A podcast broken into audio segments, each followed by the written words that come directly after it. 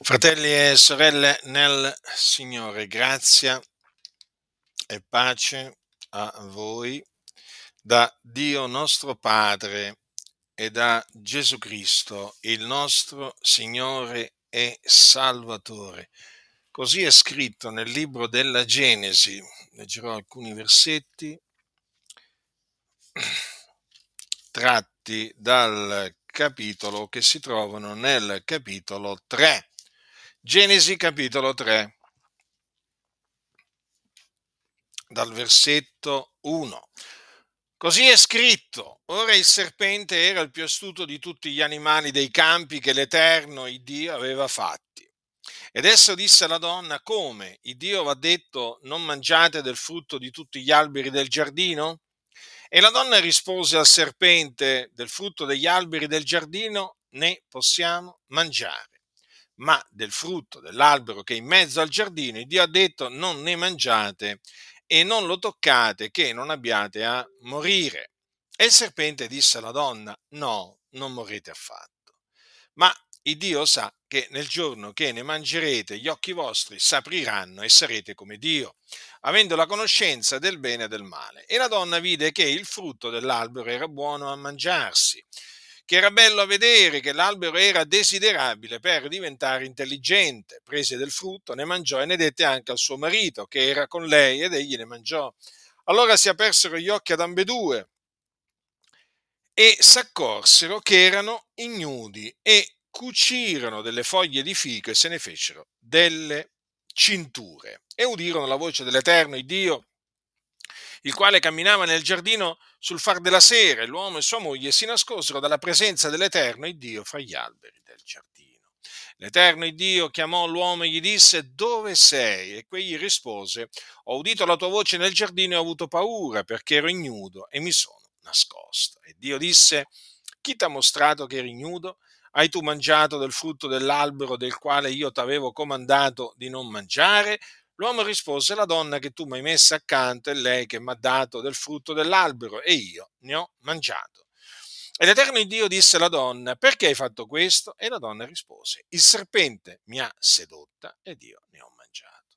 Allora l'Eterno Dio disse al serpente, perché hai fatto questo? Sì, maledetto fra tutto il bestiame e fra tutti gli animali dei campi tu camminerai sul tuo ventre e mangerai polvere tutti i giorni della tua vita. Io porrò inimicizia fra te e la donna e fra la tua progenie e la progenie di lei. Questa progenie ti schiaccerà il capo e tu le ferirai il calcagno.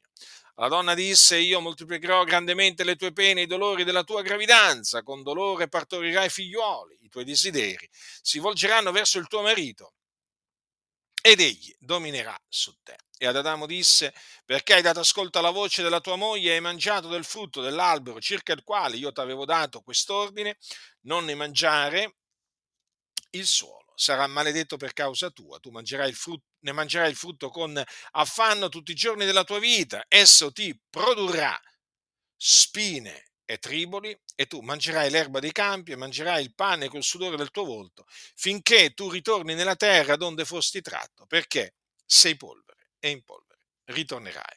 E l'uomo pose nome Eva alla sua moglie perché è stata la madre di tutti i viventi. E l'Eterno Dio fece ad Adamo e alla sua moglie delle tuniche di pelle e li vestì. Poi l'Eterno Dio disse, ecco l'uomo è diventato come uno di noi, quanto a conoscenza del bene e del male, guardiamo che egli non stenda la mano e prenda anche del frutto dell'albero della vita, ne mangi e viva in perpetuo. Perciò l'Eterno Dio mandò via l'uomo dal giardino d'Eden perché lavorasse la terra donde era stato tratto, così egli scacciò l'uomo e pose ad oriente del giardino d'Eden i cherubini che vibravano da ogni parte una spada fiammeggiante per custodire la via dell'albero della vita. Dunque Dio, dopo aver fatto l'uomo, voi sapete che Dio formò l'uomo dalla polvere della terra, gli soffiò nelle narici un alito vitale, l'uomo divenne un'anima vivente. Allora, dopo che Dio eh, formò l'uomo, mm, piantò un giardino in Eden, in Oriente, e mh, mm, ci mise l'uomo che aveva formato. Ora Dio fece spuntare dal suolo ogni sorta di alberi piacevoli a vedersi e il cui frutto era buono da mangiare. e l'albero, de, eh, l'albero della vita era in mezzo al giardino. Poi c'era anche l'albero della conoscenza del bene e del male.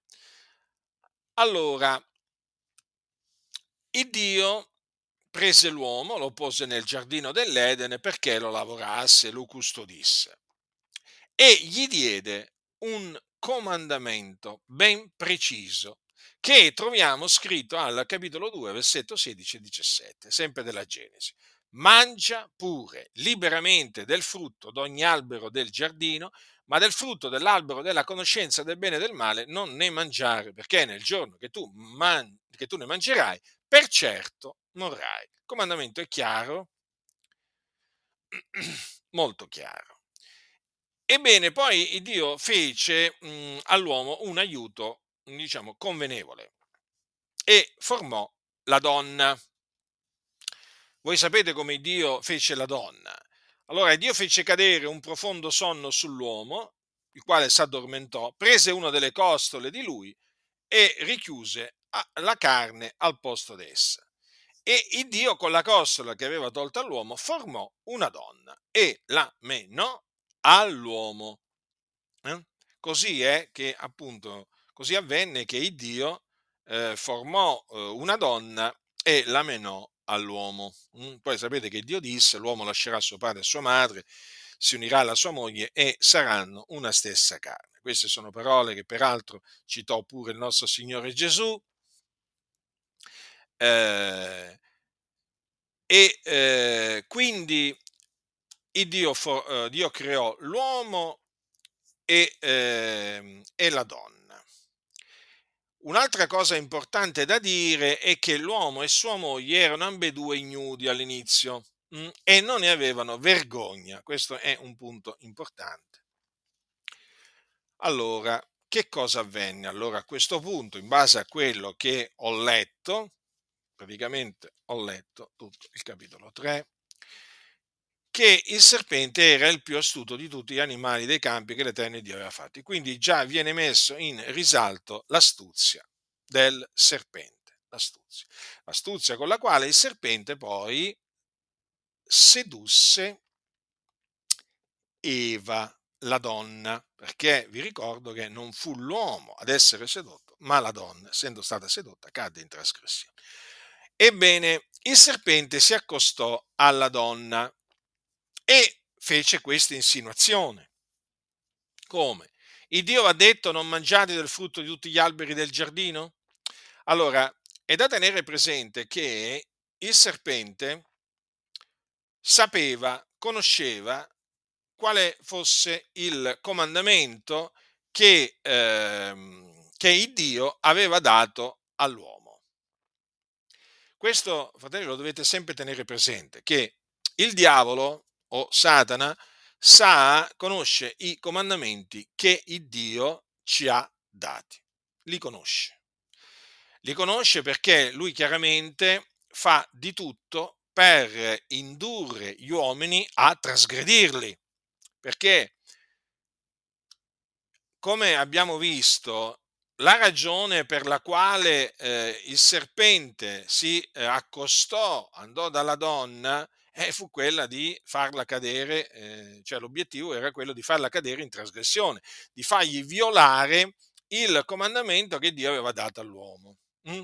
Quindi dovete sempre tenere presente che ogni comandamento eh, che ha dato il Dio, eh, il diavolo lo conosce e eh, si propone di farlo eh, violare quel comandamento, perché eh, il diavolo è Satana, l'avversario. Lui avversa eh, la parola di Dio, avversa l'opera di Dio. Quindi non ci dobbiamo meravigliare se la parola di Dio incontra avversione. Mm? L'opera di Dio incontra avversione perché sappiamo che gli avversari sono manovrati dal, eh, dal diavolo che appunto li lancia contro, contro Dio. Infatti gli avversari eh, di Dio lottano contro Dio. Come fa esattamente, eh, praticamente quello che fa Satana. Che fa Satana? Lotta contro Dio. Satana significa avversario. Quindi, come potete vedere, fece un'insinuazione. Allora la donna rispose al serpente.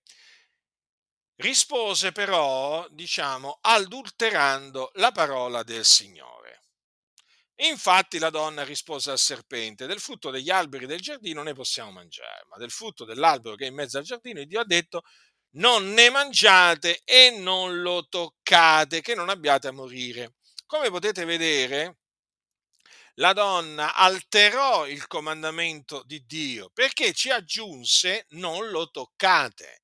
Il Dio non aveva ordinato ad Adamo di non toccare eh, il, ehm, il frutto dell'albero della conoscenza del bene e del male. Lo poteva toccare, ma non lo poteva mangiare. Infatti dice, del frutto dell'albero della conoscenza del bene e del male non ne mangiare.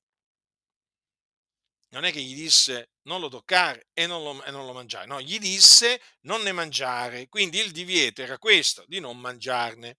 La donna invece che fece? Che fece?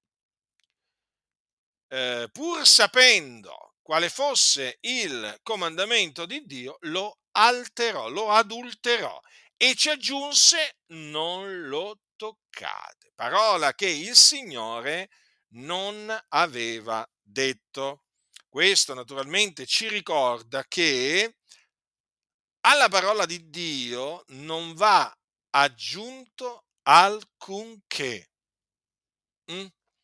Perché la parola, la parola, del Signore è pu- pura, è pura di ogni scoria, non c'è bisogno di aggiungere alcunché alla parola del Signore, anzi è vietato aggiungere. Ogni parola di Dio è affinata col fuoco.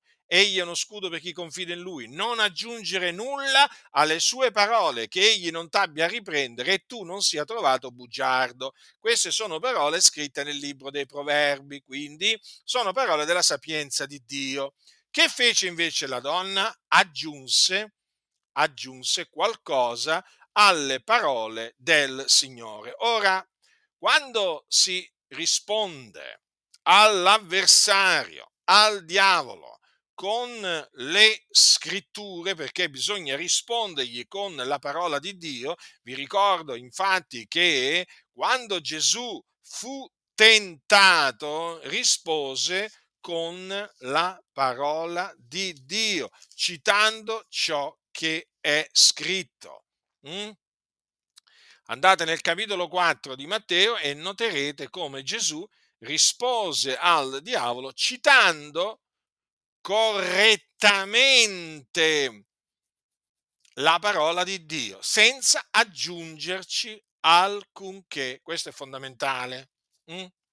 Ebbene, quindi noi dobbiamo rispondere eh, citando correttamente le scritture che eh, appunto sono la parola di Dio e non bisogna seguire l'esempio di Eva,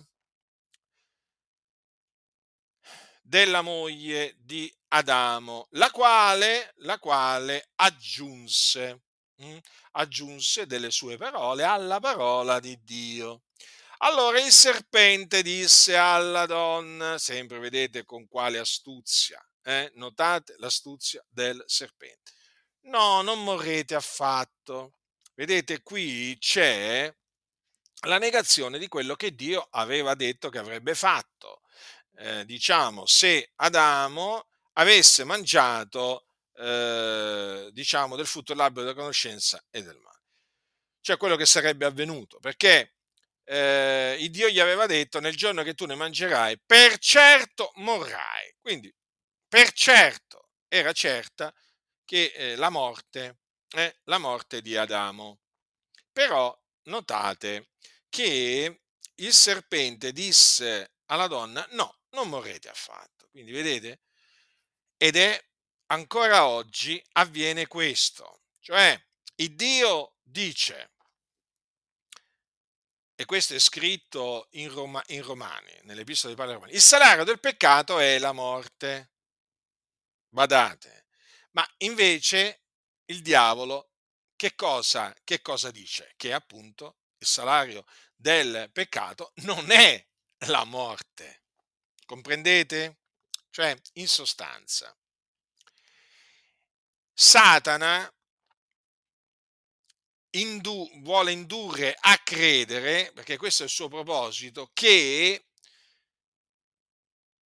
il salario del peccato non è la morte. Cioè, vuole far credere, vorrebbe fare credere, e molti, e molti, e molti ci riesce a farglielo credere, che la violazione del comandamento di Dio non comporta alcuna conseguenza tragica, cioè non comporta la morte di colui che appunto viola i comandamenti di Dio. Ma se il Signore ha detto il salario del peccato è la morte, è così. Ora il peccato è la violazione della legge. Allora, vi faccio degli esempi, così almeno comprendete quello che vi sto dicendo. Ora, il Dio ha detto non uccidere. Ora, è un comandamento. Chi uccide viola questo comandamento. Quindi il salario di questa violazione del comandamento di Dio è la morte. Però il diavolo, che è stato omicida fin dal principio, istiga eh, gli uomini ad uccidere. E naturalmente si studia di farli illudere, che appunto uccidendo non andranno incontro a gravi conseguenze, mm? cioè non è che andranno incontro alla morte, no, non morrete affatto e invece il salario del peccato rimane sempre la morte. Dice il Signore Dio, non commettere adulterio, ma anche qui sappiamo benissimo che la violazione di questo comandamento, o meglio, il salario della violazione di questo comandamento è la morte. Però il diavolo anche qui cosa dice? Cosa dice agli, eh, agli adulteri? No, non morrete affatto. E così anche col comandamento non rubare o non attestare il falso, o anche con quest'altro comandamento, non attestare il, fa- il falso contro il tuo prossimo. Ecco, è un comandamento questo che peraltro viene violato in mezzo alle chiese in una maniera impressionante perché c'è la corsa ad attestare il falso contro il prossimo. Anche qui la, eh, viola, eh, il salario della violazione di questo comandamento che cos'è? La. Però il diavolo è riuscito a fare credere ai bugiardi che appunto non gli accadrà nulla di, di, di strano, di grave. No, non morrete affatto! E molti sono caduti appunto vittima di questo inganno satanico. Infatti stanno continuamente ad attestare il falso contro il loro proprio, il loro prossimo, si inventano ogni sorta di falsa accusa. Mm?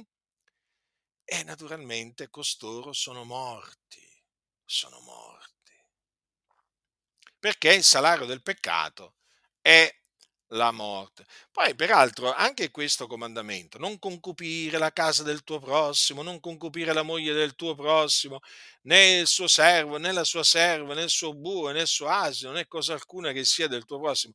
Sapete, anche questo è un comandamento di Dio. Eh? E anche qui la violazione di questo comandamento, cioè il salario della violazione di questo comandamento, è la morte. Io queste cose qua ve le dico affinché non vi illudete.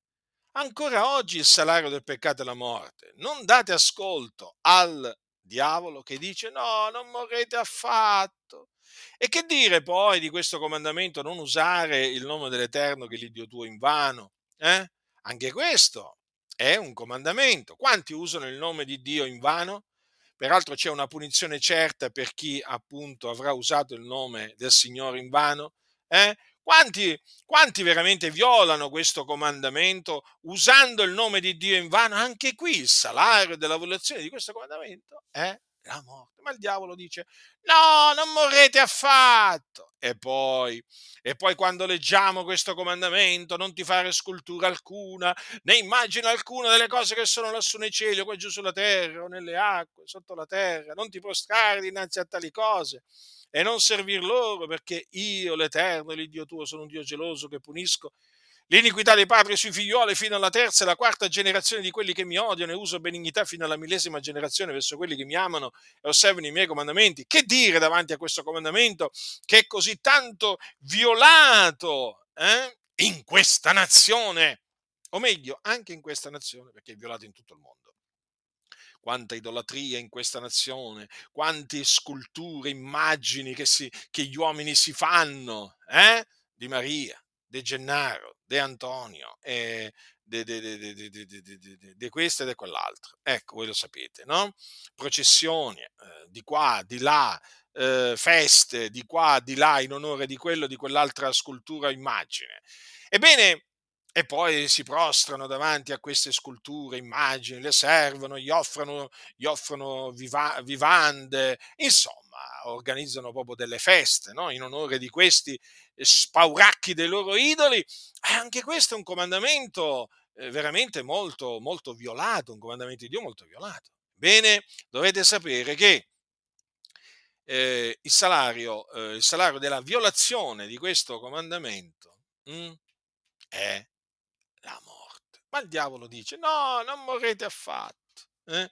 Poi quando ti trovi gli idolatri davanti ti rendi conto che effettivamente la parola di Dio è verità, sono morti nei loro falli, nelle loro trasgressioni. Eh? Come appunto gli omicidi, gli adulteri, i ladri, i bugiardi, quelli che concupiscono le cose del loro prossimo. Sono morti nei loro falli, come anche quelli che disprezzano padre o madre, perché c'è anche questo comandamento, onora tuo padre e tua madre affinché i tuoi giorni siano prolungati sulla terra che l'Eterno l'Iddio tuo ti dà. Sapete che ci sono molti che maledicono loro, i loro genitori, ma anche, anche, tra i cosiddetti evangelici. Eh? Sì, sì, sì, sì. Tra, i, tra, tra gli evangelici ci sono tanti che proprio i comandamenti di Dio li gettano proprio sotto i piedi. Non gli interessa niente dei comandamenti di Dio. Se tu gli citi questi comandamenti, ti ridono in faccia ma ti dicono, ma fratello, ma noi siamo sotto la grazia, non siamo più sotto la legge. Infatti per loro essere sotto la grazia significa avere la licenza di peccare, la licenza di violare i comandamenti di Dio. No, non morrete affatto.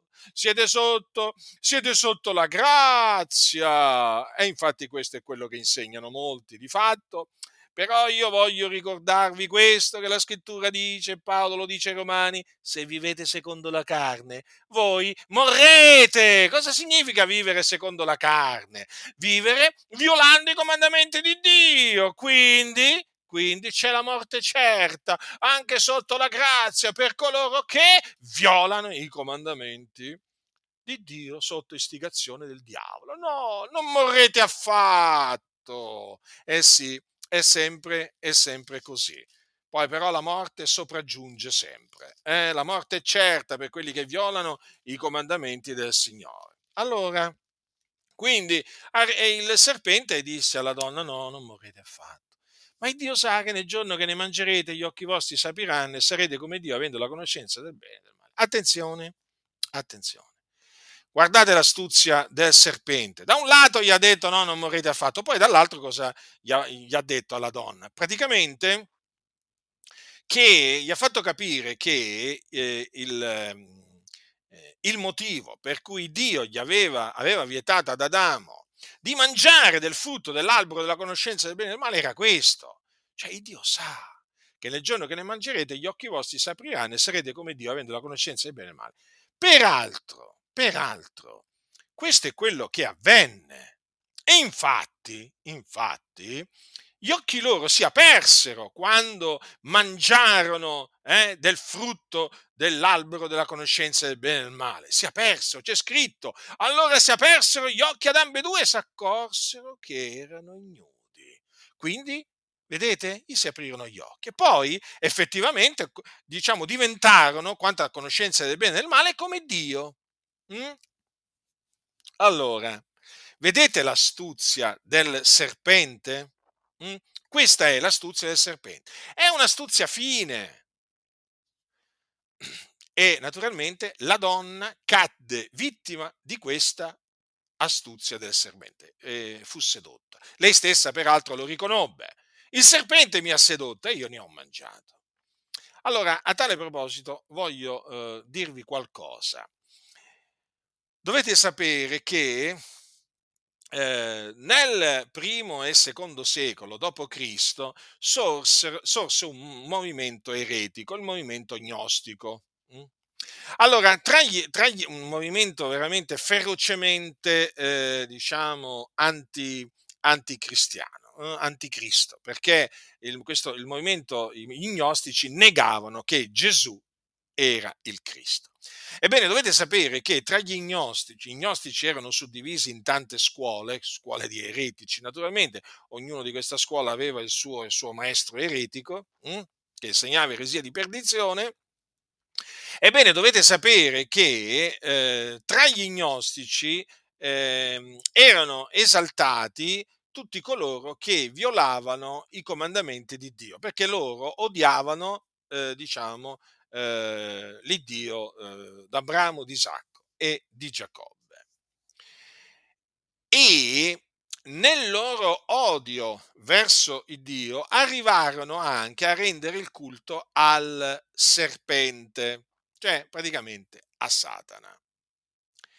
Perché secondo gli gnostici eh, Satana era da ringraziare come qualcuno dirà, da ringraziare. Sì, da ringraziare, perché è stata tramite l'opera di Satana che l'uomo ha raggiunto o ha ottenuto, fate voi, la conoscenza del bene e del male. Perché appunto fu il serpente a sedurre la donna affinché mangiasse di quel frutto e poi ne desse anche a suo marito. E quando ne mangiarono, appunto, diventarono come Dio quanto alla conoscenza del bene e del male. Allora, cosa dicono, dicevano gli gnostici? E cosa dicono tuttora? Perché gli gnostici ci sono ancora oggi, sono milioni in tutto il mondo, eh? e praticamente eh, loro eh, esaltavano eh, Satana dicendo, ma è grazie a Satana che diciamo, l'uomo ha la conoscenza del bene e del male, quindi dobbiamo essere riconoscenti. E ancora oggi gli gnostici praticamente ragionano in questa maniera. E ricordatevi che i massoni sono gnostici, essenzialmente degli gnostici. Infatti loro adorano eh, e servono Satana e gli sono anche riconoscenti perché appunto hanno questa mentalità gnostica. Non solo. Gli gnostici in, nel comandamento che Dio diede ad Adamo vedono che cos'è che vedono? Vedono un Dio che eh, non voleva, badate bene qua perché la cosa è sottile, vedono un Dio che non voleva che l'uomo giungesse ad avere la conoscenza del bene e del male. Quindi in quel comandamento che Dio diede ad Adamo,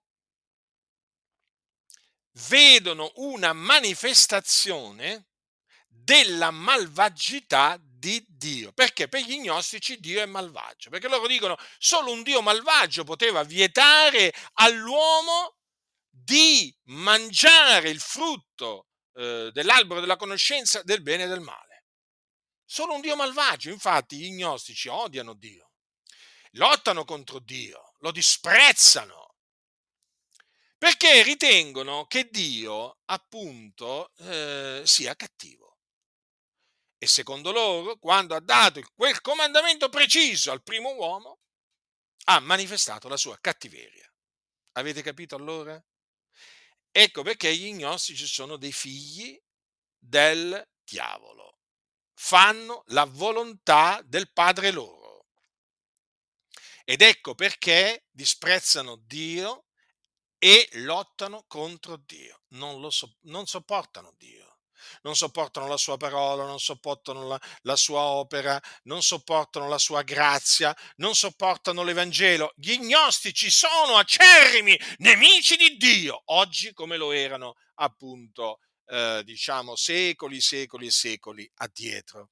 Queste cose è bene che voi le sappiate perché generalmente queste cose non vi vengono dette dai predicatori o dai, o dai pastori può capitare che qualcuno che è informato, che ha studiato lo gnosticismo, diciamo, possa, mh, possa dirle, però è abbastanza raro che sentiate queste cose. Ehm, gli gnostici eh, praticamente eh, perché odiavano, perché odiavano il Dio? Perché lo, lo, loro dicevano che eh, l'uomo ha una eh, scintilla divina. Guardate che quello che dicevano i gnostici allora lo dicono anche oggi. Eh. Guardate che oggi sono movimenti gnostici, sette gnostici di tutti i generi. Eh. Guardate che il pensiero gnostico è molto diffuso nella società, viene diffuso tramite i media. Eh, d'altronde i media sono tutti in mano alla massoneria, quindi la massoneria è essenzialmente gnostica e quindi pensate un po' voi quanto questo pensiero gnostico sia, sia diffuso eh? in televisione, nella radio, tramite i film e così via. Allora, gli gnostici che cosa dicevano e cosa dicono? Che l'uomo è Dio. E Dio in che senso? Ha una scintilla di Dio, una scintilla divina all'interno e questa scintilla, questa scintilla divina l'uomo non sa di averla, cioè in sostanza l'uomo non sa di essere Dio o parte di Dio, è nell'ignoranza. E questa ignoranza, secondo l'agnosi, è, sono le mh, tenebre, le tenebre che avviluppano l'uomo, mh? l'uomo che non conosce, l'uomo che non conosce. Eh? Allora, eh, gli gnostici eh, praticamente ti, eh, ti danno una via, diciamo, ti danno una via iniziatica, ti propongono una via iniziatica, chi te ne propone una e chi te ne propone un'altra, però l'obiettivo è sempre lo stesso, affinché, affinché l'uomo pervenga alla conoscenza della propria divinità. Mm? In sostanza, eh, affinché l'uomo esca dalle tenebre e sia illuminato.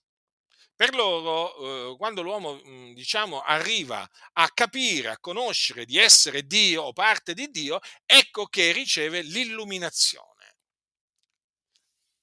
e quindi esce dalle tenebre. E la massoneria praticamente è una setta agnostica che propone appunto una, eh, diciamo, via iniziatica, percorrendo la quale appunto ti assicurano più o meno apertamente che giungerai alla conoscenza di chi sei, cioè che sei Dio, o meglio alla conoscenza del sé. Perché? Di te stesso, loro dicono, perché il motto della massoneria è conosci te stesso, peraltro è il motto anche del, diciamo, degli gnostici, perché loro dicono che conoscendo te stesso tu conoscerai Dio. Capite? Quindi eh, gli gnostici, gli gnostici eh, si sentono riconoscenti al serpente perché tramite l'opera del serpente nei confronti della, della donna, eh, l'uomo è diventato, attenzione, è diventato eh, come, eh, come Dio quanto a conoscenza del bene e del male naturalmente non vi meravigliate di questo linguaggio perché fu Dio stesso a dire poi, come ho letto prima, ecco l'uomo è diventato come uno di noi, quanta conoscenza del bene e del male. Attenzione, quanta conoscenza del bene e del male. Ma c'è un'altra cosa. Allora, gli gnostici, quando dicono di essere, naturalmente, di conoscere di essere Dio, o parte di Dio, vogliono dire che poi con quella scintilla divina che è l'anima, eh, che è secondo loro di origine divina perché è discesa dal cielo un giorno, si è andata a incarnare nel loro corpo, quella scintilla divina ritornerà poi a Dio, o come loro dicono, alla casa del Padre, alla casa del tutto, e si ricongiungerà con Dio. Ma attenzione, l'Iddio di cui parlano gli gnostici non è l'Iddio d'Abramo, di Isacco e di Giacobbe, ma è un Dio superiore all'Iddio d'Abramo, di Isacco e di Giacobbe. Sì, perché? Perché secondo gli gnostici l'Iddio d'Abramo, di Isacco e di Giacobbe eh, è un Dio minore, è un Dio inferiore a un altro Dio. Allora, chi è quest'altro Dio che sarebbe al di sopra di Yahweh, cioè dell'Iddio d'Abramo, di Isacco e Giacobbe? Chiaramente è il diavolo. Quindi, quando loro dicono praticamente eh, che sono giunti alla conoscenza di essere eh, Dio, parte di Dio, vogliono dire che sono arrivati a, a conoscere di essere superiori a l'Iddio d'Abramo, di Isacco e di Giacobbe. Ecco perché gli gnostici parlano con un disprezzo impressionante nei confronti dell'Iddio d'Abramo, di Isacco e di Giacobbe. La stessa cosa fanno i massoni. Avete sentito mai senti- parlare i massoni dell'Iddio d'Abramo, di Isacco e di Giacobbe o come lo chiamano loro l'Iddio dell'Antico Testamento? Eh? E noterete un odio, un disprezzo. Capite? Perché loro, gli, gnostici, si sentono superiori al solo vero Dio, perché l'Iddio d'Abramo di Giacobbe è il solo, è il solo vero Dio. Si sentono superiori perché? Eh, perché? Perché loro si sentono uno con un Dio superiore a Yahweh. Cioè, vi ho un po' riassunto il pensiero, il pensiero gnostico perché è molto importante, perché loro si basano molto sulle parole che appunto il serpente disse alla eh? Quindi eh, loro, i gnostici, pensano di essere diventati come Dio, ma ricordatevi, ricordatevi eh, che loro per Dio intendono un Dio superiore al Dio dell'Antico Testamento. Non ve lo dimenticate mai. I, I gnostici sostanzialmente sono figli e servi del diavolo. Ebbene, Ebbene, questa parentesi è stata necessaria per spiegarvi appunto, eh, diciamo, l'agnosi, no? la conoscenza, perché il termine gnosi significa conoscenza, questa sorta di illuminazione che gli gnostici, tra cui i massoni, dicono di avere ricevuto. Ah, praticamente la conoscenza, hanno, hanno raggiunto la conoscenza del sé e quindi la conoscenza di Dio. Perché? Perché per gli gnostici, loro cosa dicono gli gnostici? Conosci te stesso per conoscere Dio. Perché? Eh, perché tu sei Dio. Capite? Non lo sai? Allora conosci te stesso, lo scopri, eh, scoprirai che sei, eh, che sei mh, mm, Dio. Addirittura, addirittura, c'è un Vangelo gnostico, i Vangeli gnostici sapete sono Vangeli apocrifi che non sono inclusi nel canone perché non fanno parte del canone non essendo, non essendo parola di Dio, c'è un Vangelo gnostico dove mettono in bocca a Gesù delle parole che adesso non cito virgolettate, però comunque il, se- il senso di queste parole è conoscete voi stessi per conoscere Dio. O se conoscerete voi stessi, conoscerete Dio. Pensate un po' voi che cosa sono arrivati appunto a mettere in bocca a eh, Gesù gli antichi gnostici, parole naturalmente che oggi vengono prese dai moderni gnostici, perché oggi ci sono i gnostici come ci sono loro. Quindi state molto attenti perché eh, diciamo il pensiero gnostico è molto diffuso nel mondo e diciamo che è anche penetrato anche nella Chiesa, infatti spesso sentite dire ai funerali che è tornata la casa del padre, Tizio, Caio, Sempronio. No?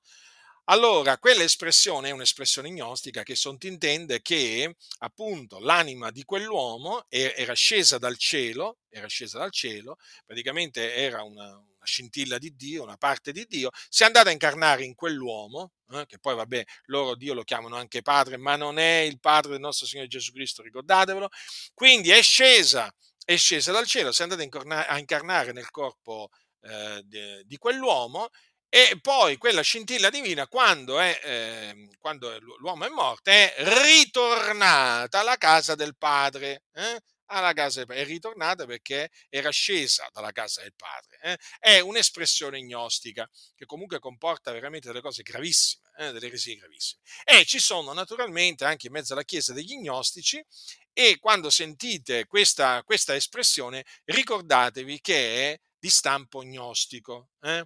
Quindi se la sentite riprovatela e avvertite i fratelli. Magari c'è anche qualcuno che la, la usa in maniera, diciamo, eh, come si dice, eh, come posso dire, senza, senza conoscere, eh, sbagliando, eh, sempre, non è che giustifica tale, un tale credente, sbagliando, eh, cita questa frase perché l'ha sentita ripetere ad altri. Allora avvertitelo dicendogli, guarda, non dire questa frase perché è una frase sbagliata in quanto, diciamo, eh, comporta comporta queste, queste, queste menzogne, perché chiaramente bisogna sempre fare eh, distinzione tra coloro che sono gnostici e che dicono questa, questa frase per appunto perché hanno la dottrina gnostica e eh, de, del ritorno alla casa del padre da coloro che eh, ripetono a pappagallo, come avviene in tante chiese, le cose che sentono dire al pastore o ai pastori, però eh, senza, senza capirne il significato e sbagliando propagano, propagano, una menzogna. Comunque sia, in ogni caso, bisogna condannare questa frase,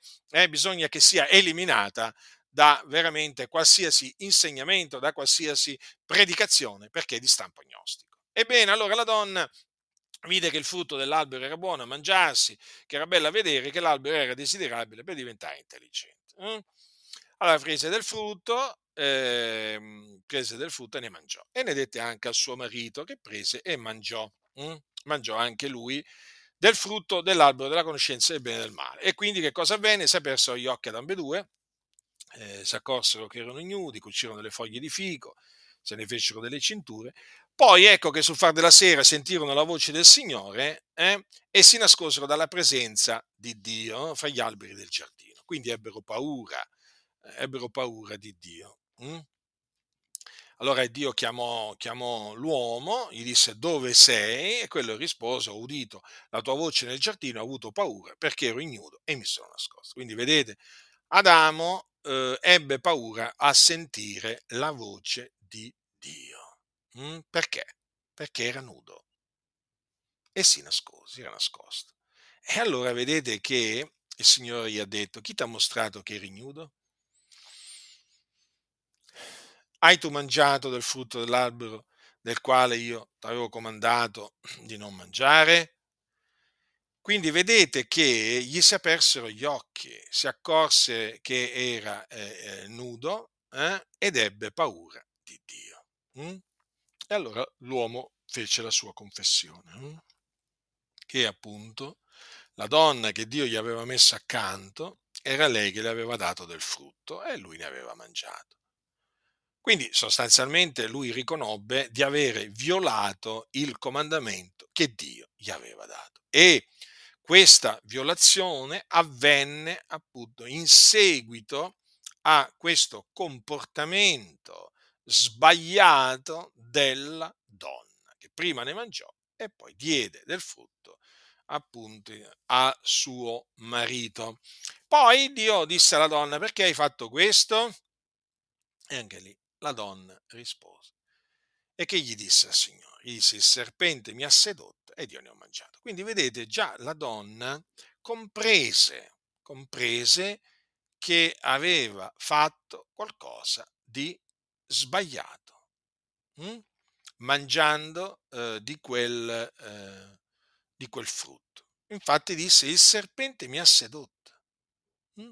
Il serpente mi ha sedotto. Infatti la donna fu sedotta dal serpente e mangiò di quel frutto. Allora a questo punto vedete come Dio punì, inflisse una punizione contro il serpente che aveva sedotto la donna, hm, facendola cadere in trasgressione, punì la donna che era stata sedotta hm, ed era caduta in trasgressione e poi punì anche Adamo. Per avere mangiato del frutto dell'albero della conoscenza del bene e del male. Ora, che cosa ci mostra tutto ciò? Che Dio non lascia impunito il colpevole, chiunque esso sia. e non importa quale sia la colpa, il Dio punisce il colpevole.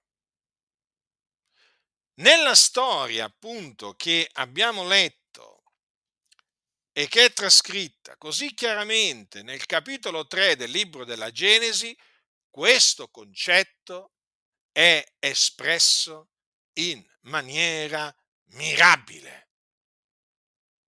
E noi lo dobbiamo sempre tenere davanti ai nostri occhi, perché con Dio i colpevoli non la fanno franca. Vedete, sulla terra ci sono uomini che si sono macchiati di crimini, di atrocità, di, di, di, veramente di cose abominevoli, che non sono stati puniti da nessun tribunale umano, sono riusciti a sfuggire hm, al giudizio, alla condanna di un tribunale terreno. Ma badate bene che non sono riusciti a sfuggire alla punizione dell'Iddio vivente e vero, il giudice di tutta la terra.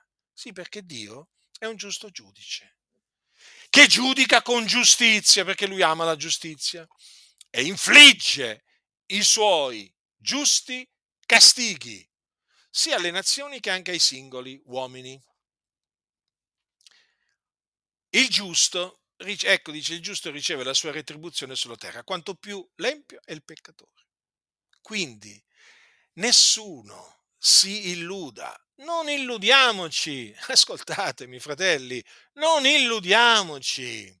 L'Iddio che scorre con lo sguardo la faccia della terra, i cui occhi osservano i cattivi e i buoni, non lascia il colpevole impunito, ma gli fa, trava- gli fa trovare a suo tempo il salario della sua condotta. La retribuzione per le sue azioni malvagie o per le sue parole malvagie. Questa è una cosa certa. Certa come è l'esistenza di Dio. Dio esiste. E Dio è un giusto giudice cosa che molti non vogliono sentire. Vogliono solo sentire dire che Dio è buono, Dio è fedele, Dio è amore, però non vogliono sentir dire che Dio è un giusto giudice, pure è scritto. E quindi chi è? Allora, il Dio punisce. Chi viene... Allora, chi seduce? E praticamente il seduttore. Mm? Adesso parliamo però del seduttore in termini di umani, nel senso che chi seduce? Un uomo seduce. Eh? Sapete che sono chiamati seduttori di menti, eh? la Bibbia li chiama seduttori di menti, ci sono tanti che seducono no? con dolce lusinghiero parlare il cuore dei semplici. Allora ci sono i seduttori sulla faccia della terra, sono in mezzo alle chiese anche. Allora, eh, infatti dice i malvagi impostori andranno di male in peggio seducendo ed essendo sedotti. Quindi sappiamo che eh, diciamo, ci sono quelli che seducono, seducono altri. No? Allora, ma voi cosa pensate? Ascoltatemi, che se il Signore, se il Signore eh, diciamo, ha punito il serpente eh, per avere sedotto Eva, diciamo, per farla cadere in trasgressione, ma voi cosa pensate? Che Dio non punirà i seduttori di mente che in mezzo alle chiese seducono i semplici affinché violino i comandamenti di Dio? Io vi dico che li punirà, anzi li sta già punendo. Il loro giudizio all'opera, la loro ruina non sonnecchia, perché Dio è giusto. Dio punisce i seduttori di menti, come punì il seduttore eh, di tutto il mondo che è appunto il serpente, il serpente. E come, attenzione, lo punirà, perché poi arriva il giorno che il seduttore di tutto il mondo sarà gettato nello stagno ardente di fuoco e di zolfo dove sarà tormentato per l'eternità. Eh? Quindi ricordatevi sempre del giudizio finale che aspetta il, eh, il diavolo. Eh? Ricordatevi sempre questo, fratelli del Signore, perché ricordatevi che non è che non è che il diavolo rimarrà, rimarrà in, impunito. No, no, no, assolutamente. Quindi il Dio punisce coloro, i seduttori, poi Dio punisce coloro che vengono sedotti e quindi eh, venendo sedotti cadono in trasgressione. Quindi nessuno si illuda. Non è che perché uno dà ascolto eh, alla voce di un seduttore è innocente davanti a Dio. No, no, è colpevole. Come fu colpevole la donna che diede ascolto alla voce del serpente e appunto fu sedotta. Capite? Quindi, il Dio punisce i seduttori di menti, e ce ne sono tanti in mezzo alle chiese evangeliche. Il Dio punisce coloro che si fanno sedurre. E facendosi sedurre, naturalmente, violano i comandamenti di Dio. Capite? E poi, naturalmente, eh, il Dio punisce anche coloro che praticamente tramite i sedotti praticamente sono indotti a fare del male anche loro. Mm? Come Adamo. Mm? Come Adamo a cui appunto eh, sua moglie diede del frutto affinché ne mangiasse e quindi violò il comandamento di Dio. Il Dio punisce tutti i colpevoli, nessuno escluso. E questo mi rallegra, nel senso che io in questo ci vedo la giustizia di Dio, che è eccelsa, che è meravigliosa. Ecco perché, fratelli nel Signore, noi dobbiamo rimanere calmi e fiduciosi nel Signore quando vediamo, quando vediamo l'empio prosperare, eh? l'empio che ha fatto della menzogna il suo rifugio, oh, che prospera, che riesce a sedurre Tizio, Caio, Sempronio. Stiamo tranquilli, fiduciosi nel Signore. Arriva il suo momento, arriva il suo momento, arriva appunto il momento in cui poi Dio lo giudica, lo punisce in base naturalmente alle sue azioni. Hm? Perché poi chiaramente la punizione di Dio egli la infligge in base alle opere mal, malvagie che, quello, che quel che quel seduttore fa. Capite? Perché oggi, sapete, nel vedere l'opera dei seduttori di menti, uno si rattrista e dice, ma guarda te, ma guarda te questi cosa insegnano, ma guarda questi quante anime seducono, quante anime seducono. Leggevo stamattina appunto l'insegnamento di una setta che conta milioni e milioni di membri in Cina, che praticamente tra gli insegnamenti diabolici di questa setta c'è quello che dice che, eh, che, eh, che gli uomini che sono coloro che sono posseduti da demoni, eh, sono spiriti maligni, sono demoni loro stessi. E alcuni membri di questa, di questa setta si sono resi colpevoli di omicidio perché praticamente hanno ucciso questi cosiddetti spiriti, perché per loro l'uomo posseduto da demoni è uno spirito maligno e quindi va tolto di mezzo, distrutto. Ma vi rendete conto? Ma vi rendete conto a, a, dove, a dove porta questo insegnamento, diciamo, diabolico, con cui veramente vengono sedotte milioni e milioni di persone. Allora dicevo, ma guarda un po', ma guarda un po' quante persone sono cadute vittime di, questo, di questi seduttori. Ma il Dio è giusto. Il Dio è giusto. Poi li punisce, li punisce tutti quanti ai, ai, ai, ai seduttori. Beh, voglio dire, in mezzo alla Chiesa è la stessa cosa, tu vedi tanti che veramente seducono con dolce, lusinghiero parlare, il cuore dei semplici, no? eh, si fanno un nome con questa, con questa seduzione che, che perpetrano a danno di tante anime, si fanno un nome, si fanno un impero. E allora uno dice, ma guarda questi seduttori di menti, ma guarda quanta gente seducono. Ma poi mi ricordo della Sacra Scrittura e dicono, Comunque, se dico, e comunque sia, Signore, tu sei un, un Dio che ama la giustizia, un giusto giudice, poi farai trovare ad ognuno di questi seduttori di menti, gli farai trovare il salario della loro condotta. Quindi non ci dobbiamo noi perdere d'animo, noi dobbiamo continuare ad, dobbiamo perseverare nel timore di Dio. Vi è una grande sicurezza nel timore di Dio, nell'osservanza dei comandamenti di Dio. E anche se vediamo che naturalmente siamo pochi, ma d'altronde non è che, non è che gli eletti sono tanti, eh? gli eletti sono pochi, anche se vediamo che siamo pochi e siamo disprezzati, odiati, perseguitati, vituperati, non ci dobbiamo perdere d'animo. Non ci dobbiamo perdere. Noi Abbiamo conosciuto la verità, abbiamo ben conosciuto la verità, siamo nella verità eh?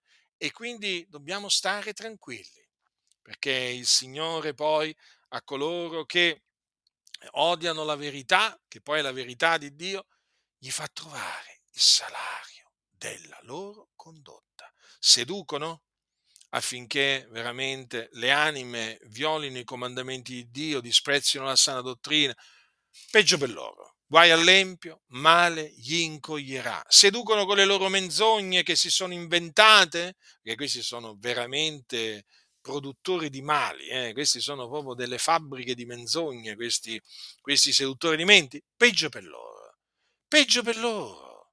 Noi continuiamo ad amare la verità e a mettere in pratica la verità e ne avremo del bene. Il Signore ci onorerà, il Signore ci proteggerà e il Signore poi ci condurrà, ci condurrà fino alla fine e poi alla fine del corso. Eh? Noi che abbiamo perseverato nella fede, eh?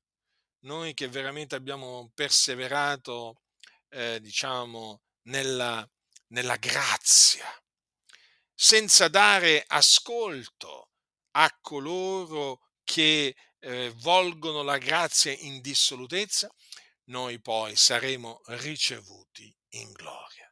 Mentre coloro che hanno sedotto moltitudini, inducendoli a trasgredire i comandamenti di Dio, eh, a fare della grazia una licenza di peccare, ah, quelli già sulla terra vengono puniti e poi, quando moriranno, spireranno e la loro anima scenderà nel soggiorno dei morti, ossia all'inferno, dove sarà tormentata.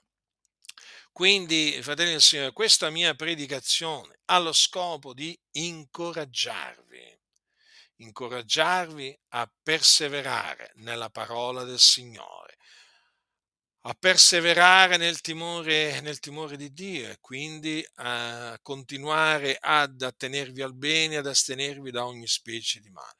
Mm? Perché c'è una ricompensa sicura per coloro che eh, amano il Signore, per coloro che temono il Signore già sulla terra. Ma sappiate anche che c'è una punizione sicura già sulla terra per coloro che disprezzano la parola del Signore e inducono gli altri a disprezzarla e a violarla. Abbiate sempre appunto, eh, diciamo, davanti ai vostri occhi quello che avvenne molto, molto tempo addietro, hm? nel giardino dell'Eden. E ve ne troverete bene, sarà di grande consolazione. Eh? eh, per voi ogni volta che leggerete questa storia o mediterete su questa storia, eh, sarà di grande consolazione il fatto che i colpevoli furono tutti puniti da Dio. La grazia del Signore nostro Gesù Cristo sia con tutti coloro che lo amano con purità incorrotta.